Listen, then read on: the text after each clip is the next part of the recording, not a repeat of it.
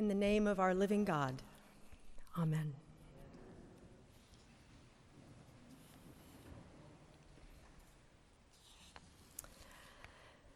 The first time we met, I didn't know where to look. Her face is so severely disfigured with dark, scaly, jet black, crusted growths and tufts of hair across her forehead and covering one eye. She was walking toward me, limping and tired.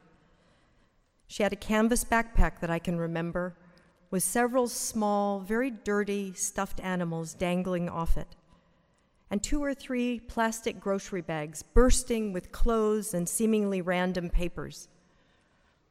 I remember seeing a toothbrush sticking out of a hole and wondering whether she had any toothpaste. She made her way into a pew, set all the bags down, and looked right up at me.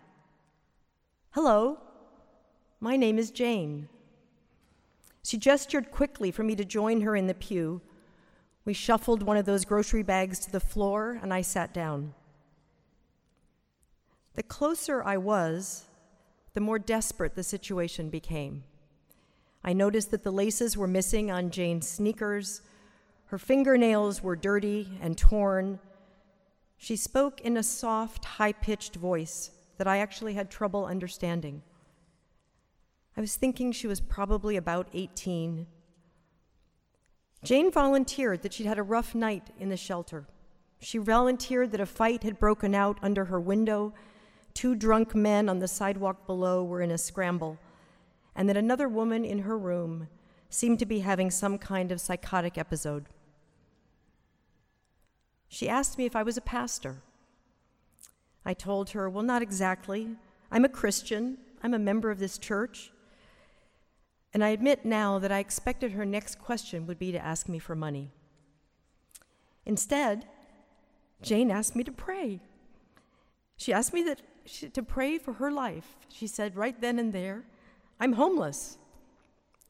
I have no family in the area. I have no idea where my baby son is. They took him away. And I want to rebuild my life. So I didn't have to work quite as hard to meet Jane as Philip did to meet and catch up with the, Philip, the Ethiopian eunuch on the road. Philip had to get up and go. Philip had to go down a dangerous road from Jerusalem to Gaza. He had to run alongside a moving chariot and scramble and hoist himself up into it. But the figure Philip met, like Jane, was a social outcast and a seeker. The eunuch had traveled a long distance to Jerusalem, hoping to worship in the temple. And there's a very good chance that he was turned away. We'll never know. But certainly, as a foreign born, castrated male, he would not have been allowed into the inner court of that temple, where heaven and earth meet. It's very likely that the eunuch was reading from the prophet Isaiah in some kind of state of existential crisis. He longed to know more, but was defeated. How can I understand what I'm reading unless someone guides me?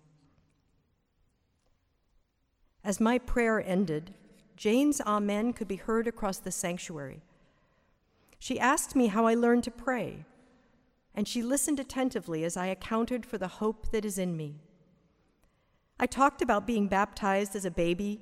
We laughed about how little my church going, loving parents actually ever taught me about being a Christian, and how transformative my college Bible study class and group had actually been.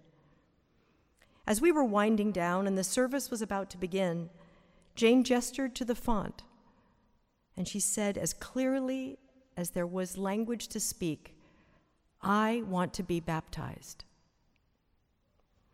A few weeks later, on October 30th, 2011, Jane Eloise Hostin was baptized at the Church of the Epiphany in downtown DC. And I was privileged to be her sponsor and to become her godmother, as she now calls me very lovingly. As the congregation asked God to bless Jane with an inquiring and discerning heart, the courage to will and to persevere, a spirit to know and love God, and the gift of joy and wonder in all God's works.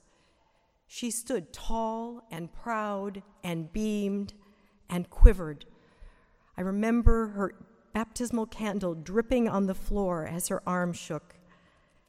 Jane felt the power of God and a new life opening before her. Today, Jane's life isn't easy, but I never hear her complain. The gap between her experience as an American citizen and mine remains enormous. Her face is still covered with hairy nevus. She has multiple medical issues. After repeated application, she finally qualified for Social Security medical disability, and now she has a small apartment of her own. She has literally laid her bags down. She is attending school full time and counting the months until her graduation with a high school diploma. She still walks with a limp, but with more confidence and more purpose. She was recently awarded the Barack Obama Professionalism Award because her teachers recognized exceptional poise, dignity, and perseverance. Most importantly for us here tonight, like the eunuch, Jane came out of the waters of baptism rejoicing. She has never looked back. Her faith is on fire. She found hope. She texts me literally every single morning with a prayer for my day and a string of random, smiley, heart filled emojis. She calls me the minute she receives her grades every quarter, and she always asks me what God is doing in my life. And she expects an answer. She takes my being her godmother very seriously. John's gospel reminds us today that no one comes to a relationship with the living bread, Jesus, unless drawn by the Father. Jane had only known a life of darkness and defeat. Yet God placed genuine curiosity and longing in her heart. The eunuch had never known freedom or belonging, and yet he yearned to know God. The Spirit blessed Philip and me with the vocation to respond. Together, Jane and I, the Ethiopian eunuch and Philip, became disciples along the way. I believe in sacramental transformation because I have seen it. I believe in faith formation because I have lived it. I have been described as fierce about baptism, a moniker I'm proud to claim because I have seen that baptism changes lives. At the font, we, we receive superpowers from God. Only God can give them and only we can decide to live them. To be born again in Christ requires us to let go of habits, attitudes, and beliefs that tie us down. We are given the opportunity to renounce evil, to relinquish our attachments to material madness and manipulative evil, to relinquish everything that forces us and corrupts all that is around us in God's creation in order to receive the fullness of God's love and mercy. In the moment when we or sponsors on our behalf were asked, Do you turn to Jesus Christ to accept him as your Savior?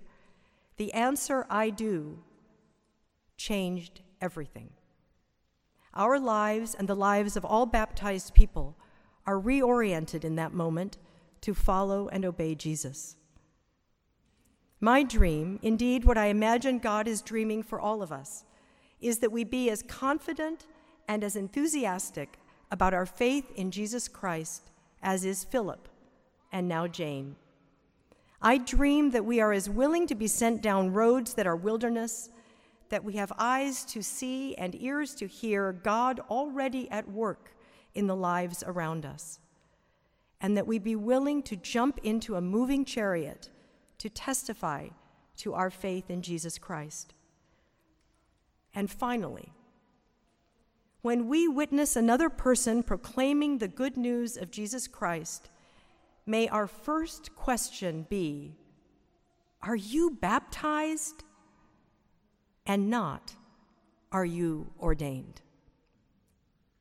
The mission of God and the church depends on each and every one of us claiming our vocation as a baptized child of God. For someone whose life work is about baptism and discipleship, the book of Acts is my script for how to follow and live the Great Commission.